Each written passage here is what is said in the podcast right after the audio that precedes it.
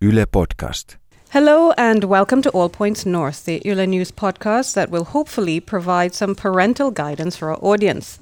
Faced with a declining birth rate, Finland wants to encourage more men to stay at home with their infants and prove that it's serious about supporting families.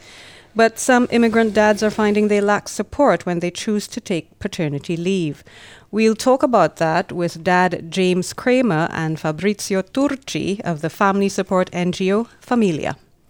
This is the All Points North podcast, telling you everything you need to know about Finland this week. Hello everyone, happy Thursday and welcome to All Points North. I'm Denise Wall of Yle News, and today we're zooming the lens in on a demographic that I would hazard is quite often overlooked. That's foreign dads on paternity leave and how isolated they can become as their kids' primary caregiver. But before we dive into the show, let me introduce my colleague Ronan Brown. Good to see you, Ronan.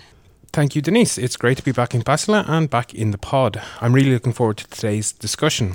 So let me introduce our guests. James Cramer is a dad on paternity leave and therefore our subject matter expert. We're also joined by Fabrizio Turci, who's a peer support group facilitator with Familia, a non-profit organisation that provides support for families in all kinds of different life situations. Gentlemen, you're both very welcome. Thank you. Hi. Now, we just do a little bit of background about what we're talking about today, and the backdrop to today's discussion is that Finland has been grappling with a declining birth rate over the past few years. The latest information that we have from the data diggers at Statistics Finland indicates a corresponding decline in the number of families with children under the age of 18, about 4,500 fewer than last year. The number of births has also been trending downwards since the year 1900 and has been in fairly sharp decline since the year 2010. Now, surveys and analysts have thrown up a number of issues behind the shrinking family scene in Finland, from increasingly insecure jobs to high rents and a chronic housing shortage. One of the reasons many people say they're shy about starting families is that they don't feel they have enough support for raising a child, especially during those crucial early years, and that's where paternal leave enters the picture. That's right, Ronan. In fact, the current government is trying to even the parental leave playing field and wants to prod fathers to spend some quality time at home with their newborns. It's doing that with what it calls a 5+5+5 model that would offer both parents 5 months of parental leave independently and an additional 5 months to divide as they see fit. Now, this is where I'd like to bring you in, James, here to talk about your parental leave experiences. Why don't you walk us through your circumstances and your decision to take parental leave here in Finland? Yeah, sure. So I started my parental leave in April of this year, and I think the decision came because I've been in and out of work for a while, freelancing and doing different things. And I was working on a project, and that kind of came to an end. And then my wife and I were like, "Well, what should we do?" So it was an easy decision, I think, to take Robin out of daycare and look after him for a couple of months. And yeah, I don't know. What was the rest of the question? Well, the question was, what was your motivation? I mean, was it something that you'd always thought that you would do, that you'd want to take parental leave, or was it entirely just due to the family circumstances at that time? It was entirely due to the family circumstances, I would say. If I had been in full-time employment, it might have been a different kind of decision. But it was like an opportunist moment that, hey, we have this really good opportunity to just spend some time together in the summer. So let's go for it. Let's do it. Okay. Now, tell me what it was like for you staying at home with your child. I guess it was your first time having that full-on 24/7 experience. Yeah, it was. It was really difficult in the beginning to let go of work. It was really difficult to get this idea out of my head that I need to check my emails, check Slack, check WhatsApp messages, figure out what am I going to do work-wise for the day. And I'm very task-orientated as well, so I'm very used to like writing checklists for myself, and getting out of that mode was very difficult. But once I did, it was wonderful, actually. It was very therapeutic for me, a good break. And it took, I think, about 2 weeks, probably, to really change my mindset into something else, into full-on parenting mode. What would you say was the most challenging part of the experience, apart from letting go of work? Well, the kid himself, you know, in a nice way, because I think anybody who's spent time around toddlers realizes that they learn to play you very fast. And my kid, he wasn't talking at the time. He couldn't communicate very well. But he communicated through, if he wanted attention, he would do something naughty. So he doesn't know the difference between positive and negative attention. So that was very difficult, I think. That was keeping your cool and learning to guide them. You know, don't go to the cupboard and throw all the pots and pans at the dog. That's not something we do here. So that was really difficult as well. Did you, I'm curious to know, did you and your partner have discussions about things like how you would discipline, about ways in which you would care for the child, whether you were united on the question of, you know, routines, nap times, you know, those kinds of quotidian things that people don't actually think about, but then you realize afterwards that maybe, you know, it's possible that you don't have the same view of how things should be done? Oh, actually, I think on the way we run life, if you want to put it that way, we're very united on when nap times are, when meal times are, when he needs to be at the table, when he needs to sit down and behave, or when he's free to just go nuts. We know when bedtimes are. We've fallen quite naturally into a habit of, okay, it's my turn to give him porridge and put him to bed, or it's your turn to do that today. But when it comes to discipline, we haven't really had that conversation, actually. We've been very organic, I think. You know, for better or worse, that's been something that we haven't really decided on a strategy for. We just let him push our buttons and take it to the limit. And then we decide whether it's time to reel him in or not and how to react. And with kids, they tend to do things like over and over and over and over again. So you actually have time to develop, like, quite naturally, what you're going to do about this the next time he does it. So now, in the preview story that we did for this podcast, an excellent story that was done by Sonal Makhija, who's sitting in the background there. Thank you, Sonal. You talked a bit about the loneliness and the isolation you felt. Tell us something about that, how that affected you and when you realized that you were isolated. Well, quite naively, I thought that by going to the Leikkipuisto every day, I would meet the regulars, that I would meet people. And I thought there would be a lot more social opportunities to sort of, because you're sitting in a sandpit and you're across from parents with similar aged children. And you would think perhaps there is a moment when you're going to say something to each other, but it just never came. And then I started to realize that perhaps that person doesn't speak English, or perhaps they don't think I do. Or, you know, that maybe they speak fluent Russian, but not even Finnish or English. I think it just became very apparent after a few weeks that it was just me and the boy, and that's what it was going to be every day. And personally, my whole friends network, or with, I don't know, the exception of 2 or 3 people, is purely it's come through my professional life.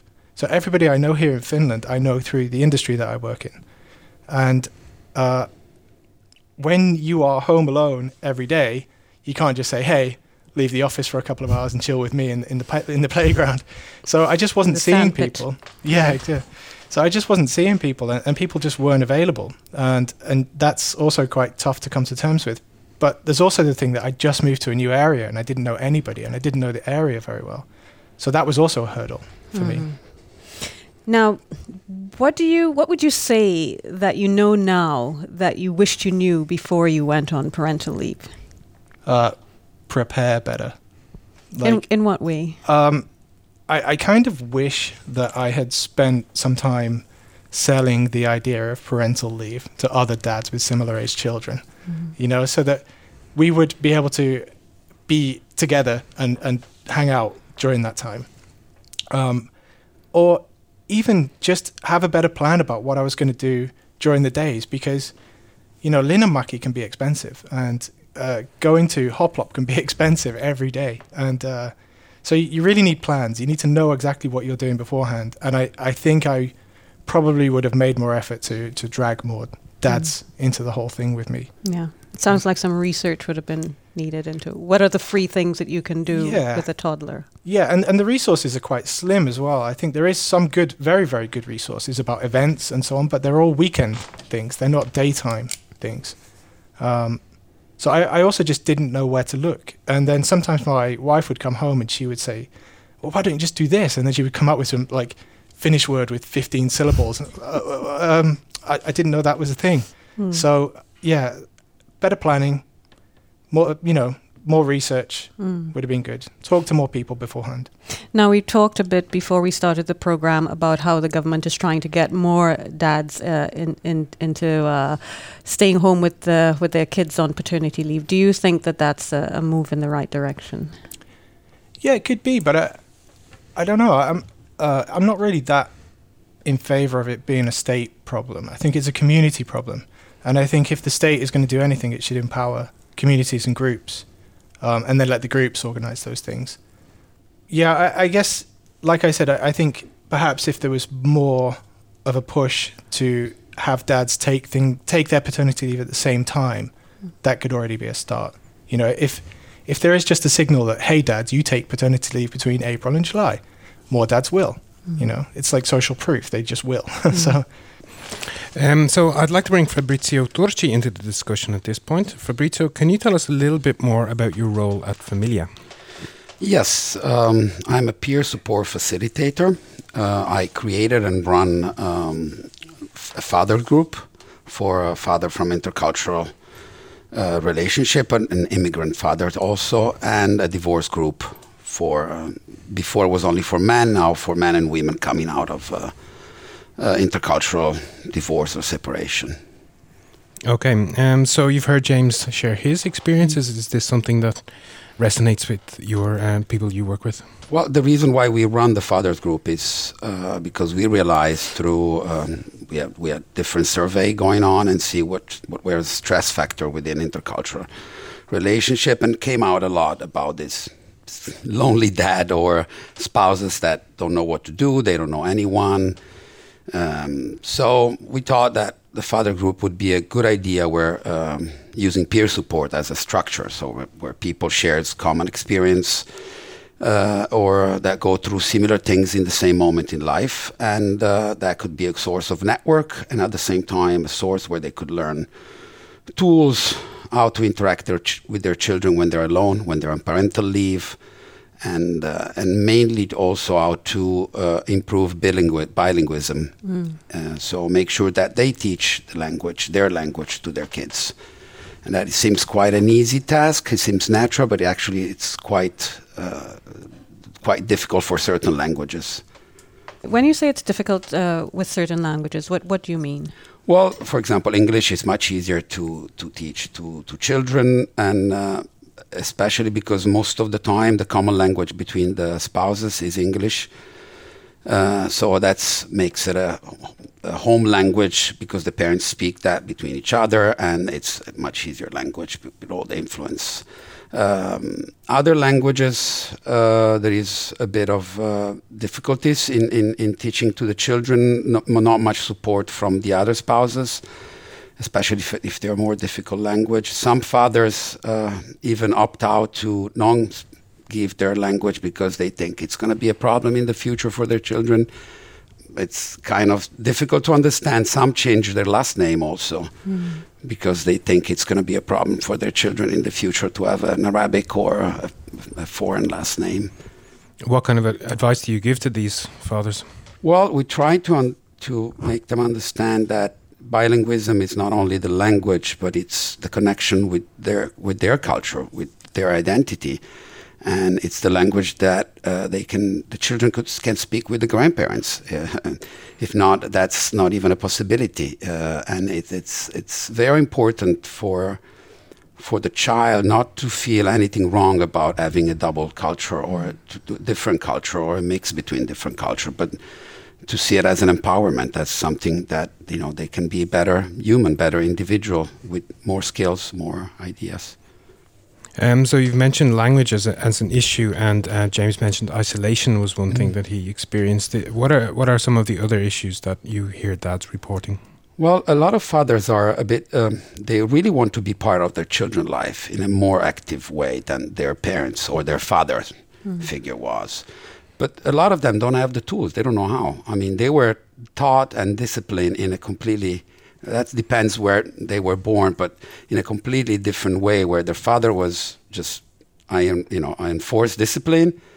I make sure that there is enough money at home and that's my role and that's it. But they don't really, they want to be different. They want to interact with their children in a different way, share emotion, show a different side of masculinity, but they don't know how to do it most of the times, and they find themselves with these kids alone, especially if they're in parental leaves, and so they don't know. And it's the fact that they can find other dad in the same situation. They share what you do, how do you enforce discipline in this way, or how do we make sure that the child. So they exchange tips and ideas, and it's also important that they talk with their wife, and we do that a lot in the couple training, that they kind of agree of certain things, like you were asking before, way of, because culturally can be the big difference, the way you, especially with discipline and children. So how do we reach the same goal? We agree on certain strategy, first of all, because the kids are not confused in having one parent that it's one way or the other. They might actually have the same objective, but they use completely different way to arrive. So if there is a bit of a strategy planned by the parents, especially before the dad goes into parental leave, that's quite important. So do you come across a lot of men who are sort of struggling with their identity or their masculinity because they're at home with the children? And if so, what kind of things can they do about that? I wouldn't say they struggle with their masculinity. They struggle how to show their kids a different way of being a man, that not necessarily what society brings out, but that boys as much as girls are right to share feeling, emotion, but they themselves, the father, don't know how to do that. So it's, you got to start on your own. How I'm going to share my emotion without feeling I'm not a man enough because I just So it's all things that come out during our talk, our meeting, and there is, like I said, there is no recipe, a single recipe for everyone, but. Some of them share the very common father figure, some of the fathers, so they might come up with just talking about it, just coming out with your reflection and just saying out loud what was your story when you were a kid and how different you want it. And all of a sudden, you can see that many stories are very similar and many questions are very similar. James, anything to add to that? How has been your experience? Well, honestly, he's a bit too young, really, at this stage to really have thought about that yet. But I personally don't have any problem just being myself. I think that's the main thing. It's not about... I don't care if somebody else has a gauge, like what is masculine, what is feminine. It doesn't matter to me. It's like, this is who I am. And I don't think I'm going to struggle with that either. I just want him to understand that he can be whoever he wants to be. That he lives in a country where nobody's going to judge him. Where I grew up, I would have got bullied for that. But I think here in Finland, it's a lot more liberal in that sense, and that people won't judge you as much as they might have done where I'm from. So that's just what I want to instill in him, really. Just be who you are and do what you feel is best, really. And Fabrizio, can you explain some of the ways in which Familia helps stay-at-home dads? What are the practical ways that you can help? I think the fathers group, it's quite important what we do. They come once a week. We have different teams every week. It's kind of semi-structured. There is a team. We talk about that. Eventually, the conversation always derail in other side, but it's a good way. And we run the father group twice already, and during that we came up with, together with the dads, with the most important topics. So 13 topics that we would use for this 13 meeting fathers group. And now we started in a couple of months ago with the new one, following this manual that we created at Familia for fathers group. How many fathers do you have participating in the group? The total one, we have about 13 to 14 registered. It's kind of the limit because you need more than one facilitator or much more time to make sure that they all have a chance to share. But of course, they're never there, all 14. Mm-hmm. So the average is probably between 8 to 9 every week, sometimes more, but that's kind of the average. So is this available only in Helsinki, or do you provide this service in other cities? Well, we had we started and we tried to do the same in Vantaa, but unfortunately we were not able to reach at least 5 people, 5 fathers that wanted to be part in the Vantaa group. I think the reason is most of them work in Helsinki, and the group starts around 5, and it's actually, even for the dads in Vantaa, it's more convenient to come to the Helsinki meeting. Thanks, Fabrizio. Let's bring our audience into the discussion. Now, yesterday we shared a story that featured James talking about some of his own experiences. It also included you, Fabrizio, and a few other interviewees. As usual, we asked our readers to weigh in on the discussion, and they didn't disappoint. We'll start with Alina, who emailed us with this comment.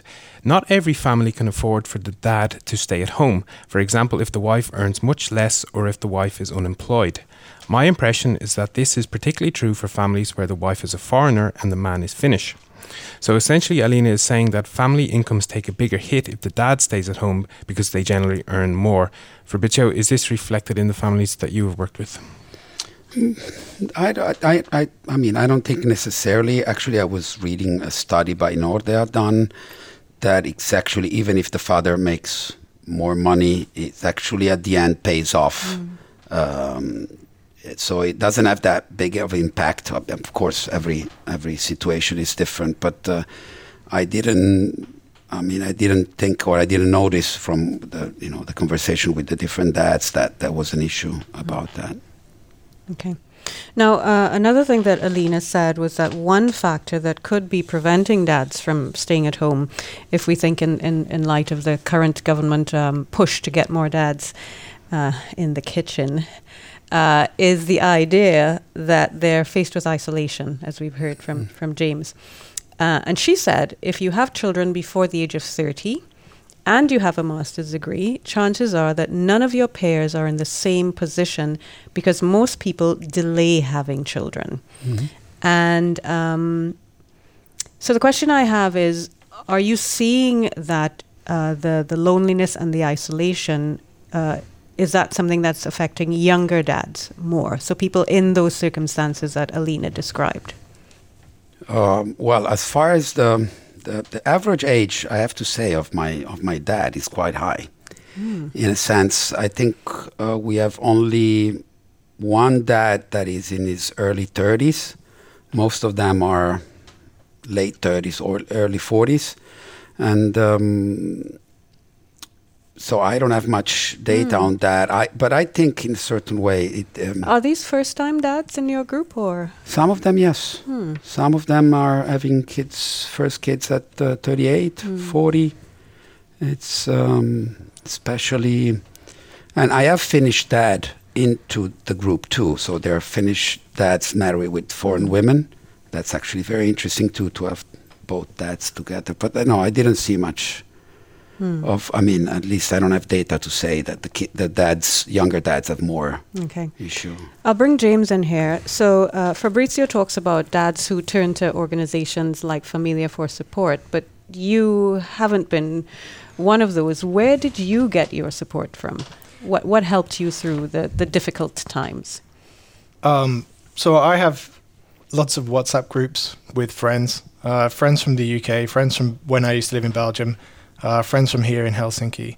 And there's also Facebook groups. So that's actually mentioned in the story itself. So if I have questions that relate specifically to things in Finland or Helsinki, I can go to that group because I can get answers there. But if I generally tend to lean on my friends here in Helsinki who are roughly the same age and who have kids through WhatsApp mostly. So I don't see those guys that often because everyone's busy, everyone's working. But I can ask them pretty much anything, I would say. So the technology, in a way, came to the rescue, but you were still missing sort of like the live human contact element. Oh, yeah, for sure, yeah. And did you find that you were ever able to sort of try to, you know, satisfy that need for a face-to-face with the guys, or...? Nope. Short answer, no. It just kind of, the whole leave was pretty much just me and the boy. So, and then my wife when she was available. Wow. Okay, and we're moving on to a comment from Sonia on our Facebook page. Sonia said, it's not only fathers at home who understand you have to make the effort to establish your social circle, because society won't make an effort. There are frequently young students, working people, etc., struggling with loneliness and rejection, asking for advice on Facebook groups. Never believe the promises of a Finnish partner about what Finland is like, was what Sonia commented. So James, did life in Finland turn out to be different from what you expected? Well, I had been with my wife already like 5 years before we actually moved to Finland, so... I mean, we had been going to Lapland for many years, and I knew what it was like, and I knew what I was kind of faced with.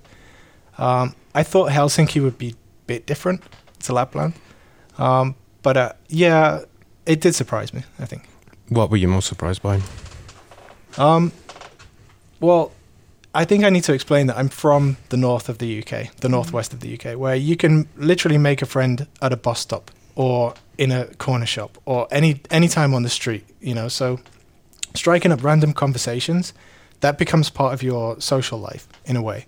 And I actually made a friend one time when my car broke down, and he was like, let me give you a lift to the pub. And then we were friends for 2 years until I moved away. So that's the kind of thing that can happen where I'm from. So here it was surprising that people generally don't like spark up and talk about things in public. You can't have a public conversation. But then there is, of course, the language barrier on top of that. So I also have the difficulty that sometimes when people do talk to me, and I wish there was a word in English for the amount of time that you have to wait to cut somebody off and say, I'm sorry, I don't understand. That's also a big hurdle for me. Sometimes these days I just nod and smile, you know. So that's also a social barrier, and it's tough. Fabrizio, do you think Finnish society is doing enough to help foreign fathers adjust and be good primary caregivers for their kids, or what more could be done? Well, the language is definitely a problem, and we spoke briefly before. I think the way the language is taught, something is not right there. At least it doesn't help a foreigner, or in this case, father, to be able to communicate enough. Could you open that up a bit? What do you mean when you talk about the way the language is taught is not helpful? Well, unless you need to use the language to work, the way it's taught is very classical, based on the grammar. It doesn't really work fast enough to help you communicate, especially if you know English. English it's the fact that you don't need to do it because you're able to communicate with others with English. So. It would be much better to have the language taught in a way that communication opens up first, where you maybe learn phrases and you learn how to use it to communicate. And of course, together with grammar helps you out learning the language. But I have many dads that are here, like me also, 10 years, 12, 11, 13, 14 years, and they barely speak any Finnish, or their Finnish is, I can go to the supermarket and maybe to the doctor. That's about it, yeah. Okay. Well, we have dads on our team who are also members of that Facebook group that you talked about, James. Mm-hmm. And one member of the Facebook group, not one of our dads, said that many of the public spaces for young parents and their kids appear to be dominated by women. Now, James, would you hesitate to join if you went to the playground and you were in the sandpit? Would you hesitate to open up a conversation with young mothers as opposed to if there were a group of young dads around? I've got to be very careful here. Yes, I probably would. I would, and I think that there's also other spaces. So when you're like, you know, out of work and you're just looking for things to do, I quite often found myself just going to Kampi and Itäkeskus and places like that. And in those places, there is rooms where you can go to change a baby or change a child's nappy or diaper or whatever. Even walking into those rooms felt quite intimidating because you get looks, right? Because those rooms, they feel, I think, to the mothers as if they've been designated for breastfeeding and other activities. I don't care if somebody's breastfeeding. I just want to change my baby and get out. But there's also really nice playing spaces in there, and it would have been nice to feel like I could just walk in, but I felt like those things are off limits to me. And in terms of the playground, I kind of often found that the mothers would huddle, so they would be together, and you walk in, and you I don't know, it just feels weird to approach. And again, comes back to this language barrier. Do they speak English, Russian, Finnish, Somali in some cases? Can you just go up to them and ask questions? Not really. If language were not an issue, would you approach those groups? Probably still not, no. No, I don't think so. And I can't even explain why. I just, it's one of those, like, I feel different to them, so I just won't go. I'll just hang out with my kid. It's like you don't belong. Yeah. So there's still some ways to go for fathers to feel included in society in this part of life. Well, I mean, you know, the more fathers are going to be out there, the more playground are going to have fathers around. So it's, but again, a lot of the fathers I speak with, you know, there are probably 3 or 4 of them in parental leave, and they sit at home thinking there is no one out there. So it's a matter of even convincing them, okay, you know, you have the WhatsApp group, there is a Facebook group, just say anyone around today, and surprisingly, you're going to find at least 2 or 3 that are probably sitting at home thinking that no one else is out there. And some of the dads that go to the playground, they tell me the same thing. You know, I go there and there's only, after a while I start to know some, but I don't know the name of the mothers. I know that's the mom of this kid. And besides few questions at the beginning of the introduction, that's it. They just sit there with my son or my kid, and that's it. And it's there, yeah. Maybe, as James said, if the government were to decree that fathers could have their paternity leave between April and July, then we'd see more fathers out and about with their kids. Yeah, that may be. Well, we're close to wrapping up, and I have to say that this discussion has been a real eye-opener for me. I mean, we've got some amazing insights from you, Fabrizio, and especially from you, James, so thanks very much for that. And I'm sure that many of our listeners feel equally enlightened. And that discussion is likely to continue on social media and elsewhere. If you have something on your mind, just send your audio message to our All Points North WhatsApp account. Our WhatsApp number is +358 44 421 0909. Tell us what's on your mind, and your comment or question might be heard on our next show. But before we end the show, let's talk a bit about the weekend. I'll tell you what my plans are. I will be having a mini autumn holiday staycation this weekend. And that means that it's wide open. I have no plans, and that's just the way I like it sometimes. What about you, Ronan? Well, I'll be taking my own 2 children to the intriguingly named Helvetinjärvi, or Hell's Lake National Park. It's close to where I live in Tampere, and I'll find some other parents to spark up a conversation with there, hopefully. What about you, James? What are your plans? So my team is playing Man United on the weekend, so I guess I'm going to spend the whole of Saturday figuring out how I can get my wife out of the house, and most of Sunday preparing for the game and watching it. I'm Fabrizio. Very similar there. We have our team, soccer team is playing on, the football team is playing on Sunday. So with the boys, we usually go over a friend's house, and this is boys, Sunday, lunch and football. Okay, testosterone-filled weekend for you guys. That sounds really great. But that means it's time to wrap up. And I'd like to thank you again, James Cramer and Fabrizio Turci. Thank you so much for joining us and for joining this discussion. As usual, we'd like to thank our audience for joining the conversation and to remind you all that you still have time to invite us, Yle News, to have coffee with you. So if you want to share ideas about Yle's work and media in Finland in general, send us an email, tell us about your group and why you think we should visit you, and we may just show up with some cinnamon buns. Send your email to wiley.news@wiley.fi by the end of the month. And don't forget to stay in touch via the Yle News Facebook, Twitter and Instagram accounts. Our show was produced today by Priya D'Souza, and our audio engineer was Anders Johansson. Thanks for joining us, and don't forget to tune in again next week.